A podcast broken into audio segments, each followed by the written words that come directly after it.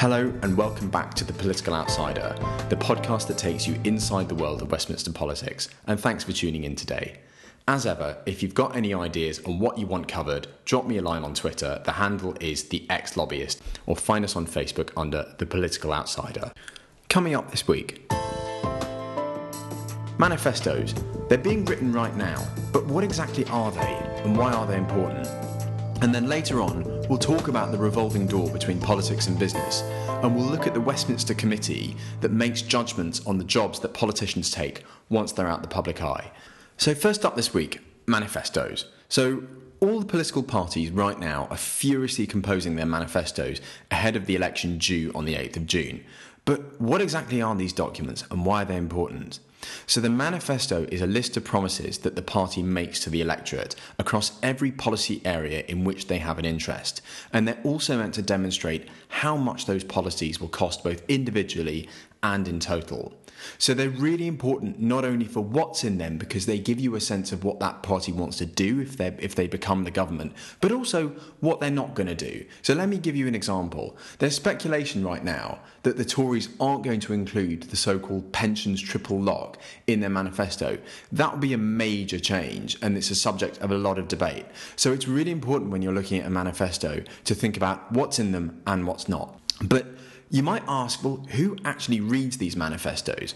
Well, actually, nobody does. And that's a good thing because none of the parties stick to them exactly if they're elected into government. And frankly, also, they're very long and very boring. But they're really important because they provide a standard against which the parties are held to account. But here's the thing manifestos are not written in a vacuum. So the leader of the party probably doesn't write them because they're too busy campaigning. So it's delegated to someone else. Now, that might be an MP or it might be a party official. And that person doesn't sit in a darkened room and dream up the policies for the next five years of that polit- political party. That's not how it works. They're normally very long consultative processes. Now, obviously, we've got a very short term election, so those processes are being shortened quite a lot. But Here's where it gets interesting. Because there are so many organisations that spend ages trying to get things into the party's manifestos, and I don't mean just shadowy corporates, but I mean local councils, charities, think tanks, and campaign groups, that there's a lot of opportunity for individuals and organisations to influence what actually goes into them. Now, that they might do that because they might think that there's a chance that the party they're trying to influence may get elected into government, so they might actually end up winning a change in the law. But even when that's not the case, it's a way of raising the profile of a particular issue. So this week, what we're going to do is we're going to ask, how do you get your promise into a party's manifesto? So, the first thing to think about is how interested is the political party that you're trying to target? How interested are they in your particular issue? So, let me give you an example housing. So, we all know there's a housing crisis in the UK, which has basically stemmed from a failure to build hundreds of thousands of homes over decades. So imagine you're a housing association for a second and you've got a really clever idea to help the nation get building. Now, if that idea isn't going to cost very much money, and if the politicians know there's big media pressure for the nation to get building, you're likely to get a warmer reception than if you're going to propose something that either the party's not interested in or it's going to cost a lot of money. So, likewise, let's say you're a think tank, right? And you've got some clever ideas about reforming public services in the next parliament. And you take those ideas to the Labour Party. You know what? You're going to get some reception, but you're not going to get a lot because Labour are generally supportive of the public services. But if you take it to the right place in the Tory party, you'll probably get an audience. So, that's the first thing you need to think about. How interested is the party in your particular issue? So, the second thing you need to do is start early. So, I should have said right at the beginning that if you're sitting there thinking, oh, there's a chance that I could get my ideas into a party's manifesto on June the 8th. Not going to happen. You're a bit late. So, in normal times, what happens is that an organisation that wants to influence a manifesto will start about two years to 18 months before the election. This one, for obvious reasons, is very different. But in normal times, that's when they start thinking, mm, there might be something that we could get here, a promise written in that might eventually be translated into law. The third thing you need to do is find out how your target party actually makes its policy. Now, we could spend the entire podcast just on this, but let's do a whistle stop tour on how the three main parties make their policies because they vary hugely. So, start off with the Tories, right? The Tories don't consult their actual grassroots members very much on policy. Instead, they rely on three main bodies. The first one is what's called the Number 10 Policy Unit. So, it's actually an organisation that's part of the Cabinet Office, but it reports to the Prime Minister. Second is the number 10 policy board, so it's got a very similar name. That's made up of a few backbench Conservative MPs, and those MPs feed ideas from other MPs up to the party leadership. And finally, there's something called the 1922 Committee. So the 1922 is the committee of backbench Conservative MPs in Parliament. It meets every Monday night and it is a forum at which policy ideas can be tested. So the idea is that the people writing the manifesto will float ideas with the 22, they will listen to the MP sitting on the number 10 policy board who have a real focus on this, and they will work with the party officials who sit in the number 10 policy unit and they will come up with policies together that eventually go into the manifesto. So the Labour Party, on the other hand, are much more consultative of their wider membership. So the main body for shaping policy in the Labour Party is something called the National Policy Forum, or the NPF. The NPF is an elected group of more than 200 people, and they represent councillors, they represent trade unions, and they represent MPs. And the NPF produces reports on the different policy areas, and they're presented at Labour's annual conference in autumn. And at that conference, those ideas are either accepted or they're rejected at a vote. And on top of the NPF, there are eight policy commissions, and the policy commissions are there to look at specific ideas like defence or justice. And the idea is that those policy commissions hear evidence from experts. Now, in normal times, the manifesto is made through a consultation process. The year before an election, there's a meeting of the National Policy Forum to agree the final details of the basic outline of the manifesto. That document is then put before the Labour Party conference in the autumn and it's voted on. But it's important to understand that conference delegates don't vote on the individual pledges in the manifesto because they're not fleshed out yet. So they vote on the broad policy areas and they just say yes or no.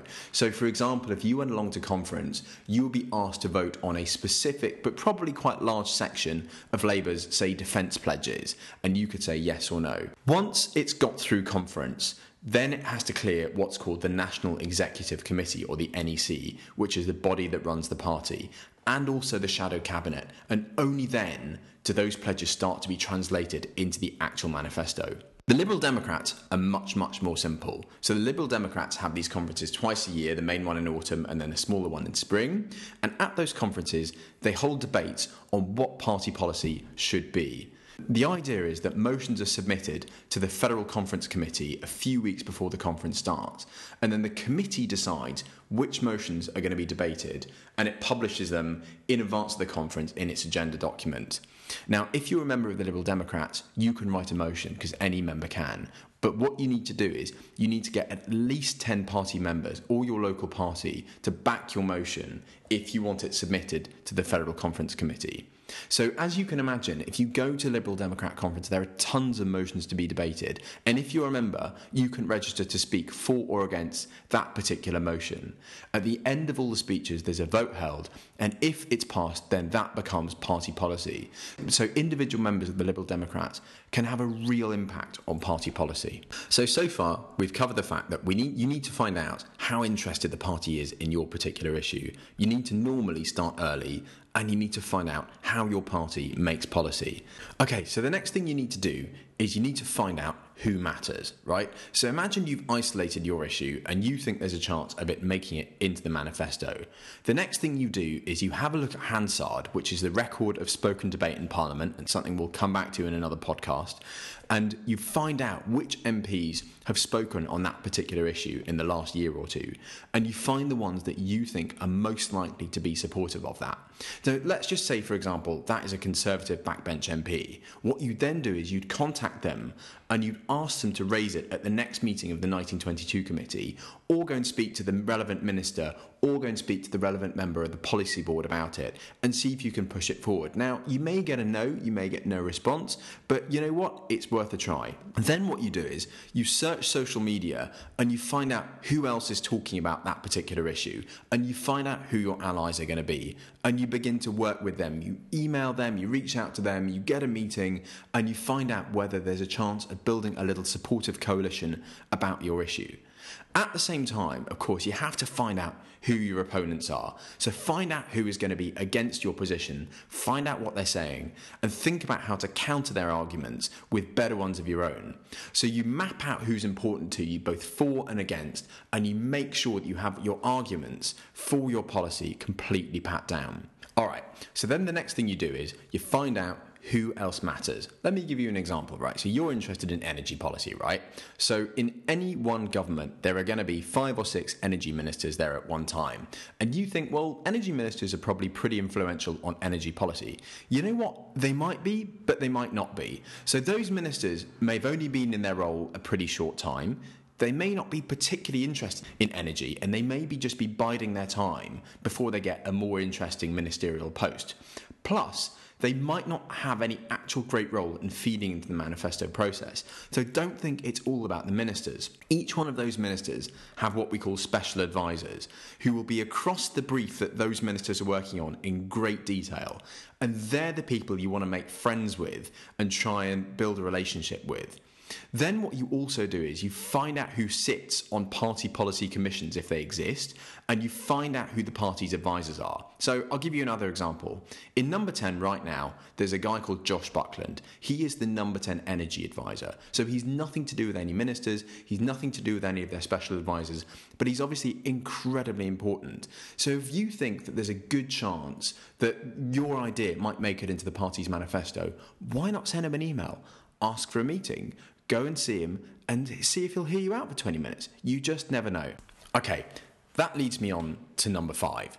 So, the next thing you've got to do is you've got to make sure you know what the media are saying and what the public are thinking. Politicians are very heavily influenced by what's in the media. So if something's on the front page of the Telegraph and it looks terrible for a certain group of MPs, you bet that they'll be paying attention and they'll be working out how to fix it. So find out what the media is saying about your issue. Do a Google News search and find out what the coverage has been, which which publications are supportive, which are against, and what they're saying. Now, if you're working on a piece of policy that's really in depth or it relates to business or you think it doesn't really make the headlines that often, then the broadsheets and magazines like The Spectator or The New Statesman or The Economist are your friends because they're, they're what policymakers read.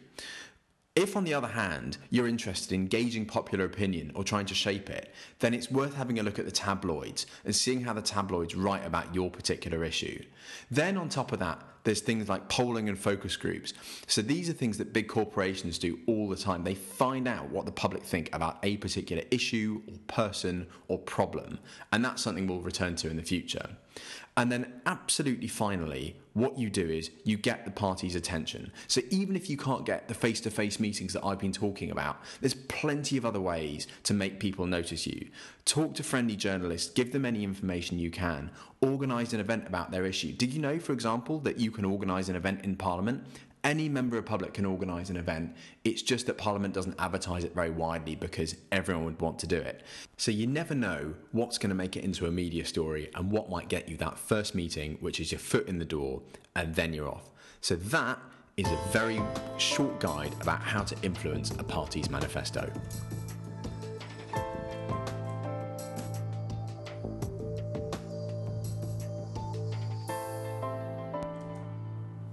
Now, what we're going to do is we're going to look beyond Westminster at what happens when high profile politicians or civil servants want to find a non political job. So, at the end of the day, these people are only human beings, and what they want to do is use what they've learned in their previous roles to get a new and probably better job. But in this case, what they know can influence the course of government, so the stakes are a bit higher. So, we're going to ask this week what happens when a senior politician leaves politics and moves into the private sector? Is there any way of stopping that revolving door between politics and business so they're not using their knowledge to further their own careers or give private organisations a leg up with government? Well, I'm afraid the short answer is no. But this being Westminster, there is a committee involved, and that committee does make judgments on this particular topic. That committee is ACOBA. Now, you might be sitting there thinking, sorry, what now? ACOBA. So, ACOBA is the Advisory Committee on Business Appointments. It is a non departmental public body, or in English, it is a public body which is not part of a government department and operates at arm's length from government. But it does have a role in making decisions which affect people. Or, in other words, it's a group of people who make independent public policy decisions, but they aren't part of a government department. Clear? Clear as mud, I know. So, what does ACOBA actually do? So, ACOBA is the body that considers applications about new jobs for former ministers and senior civil servants. So, who exactly is ACOBA? Well, the chair is a lady called Angela Browning. Angela was a Tory MP between 1992 and 2010, and she was a junior minister. And alongside her, you've got a range of people who are either current or previous civil servants, people from the private sector, diplomats, and various others. So, what exactly can ACOBA do? So, crucially, ACOBA is only an advisory body. That means it can issue recommendations, but it doesn't have any final say on the things that it actually adjudicates on. So, it's a committee that meets, it discusses, but it doesn't actually have any power. So, you might ask, well, in that case, there kind of is still a revolving door. And the answer is yes. So ACOBA can criticise and it can make high profile judgments. And you might have seen it in the news recently with George Osborne as a really good example. But that's it. So if you're sitting there thinking, my God, so there's nothing that can be done if a minister wants to go and sell all his knowledge to the private sector once he leaves Parliament, well, I'm afraid that's right. And if you want to change that, what you've got to do is get your idea into a party's manifesto and then get that party elected. And luckily, you know how to do that now. And that's about it for this week. So I really hope you've enjoyed this episode of The Political Outsider. I'd love to hear what you think, so send me a message on Twitter at the ex lobbyist or on Facebook at The Political Outsider. Otherwise, I'll see you next time. Cheers, bye.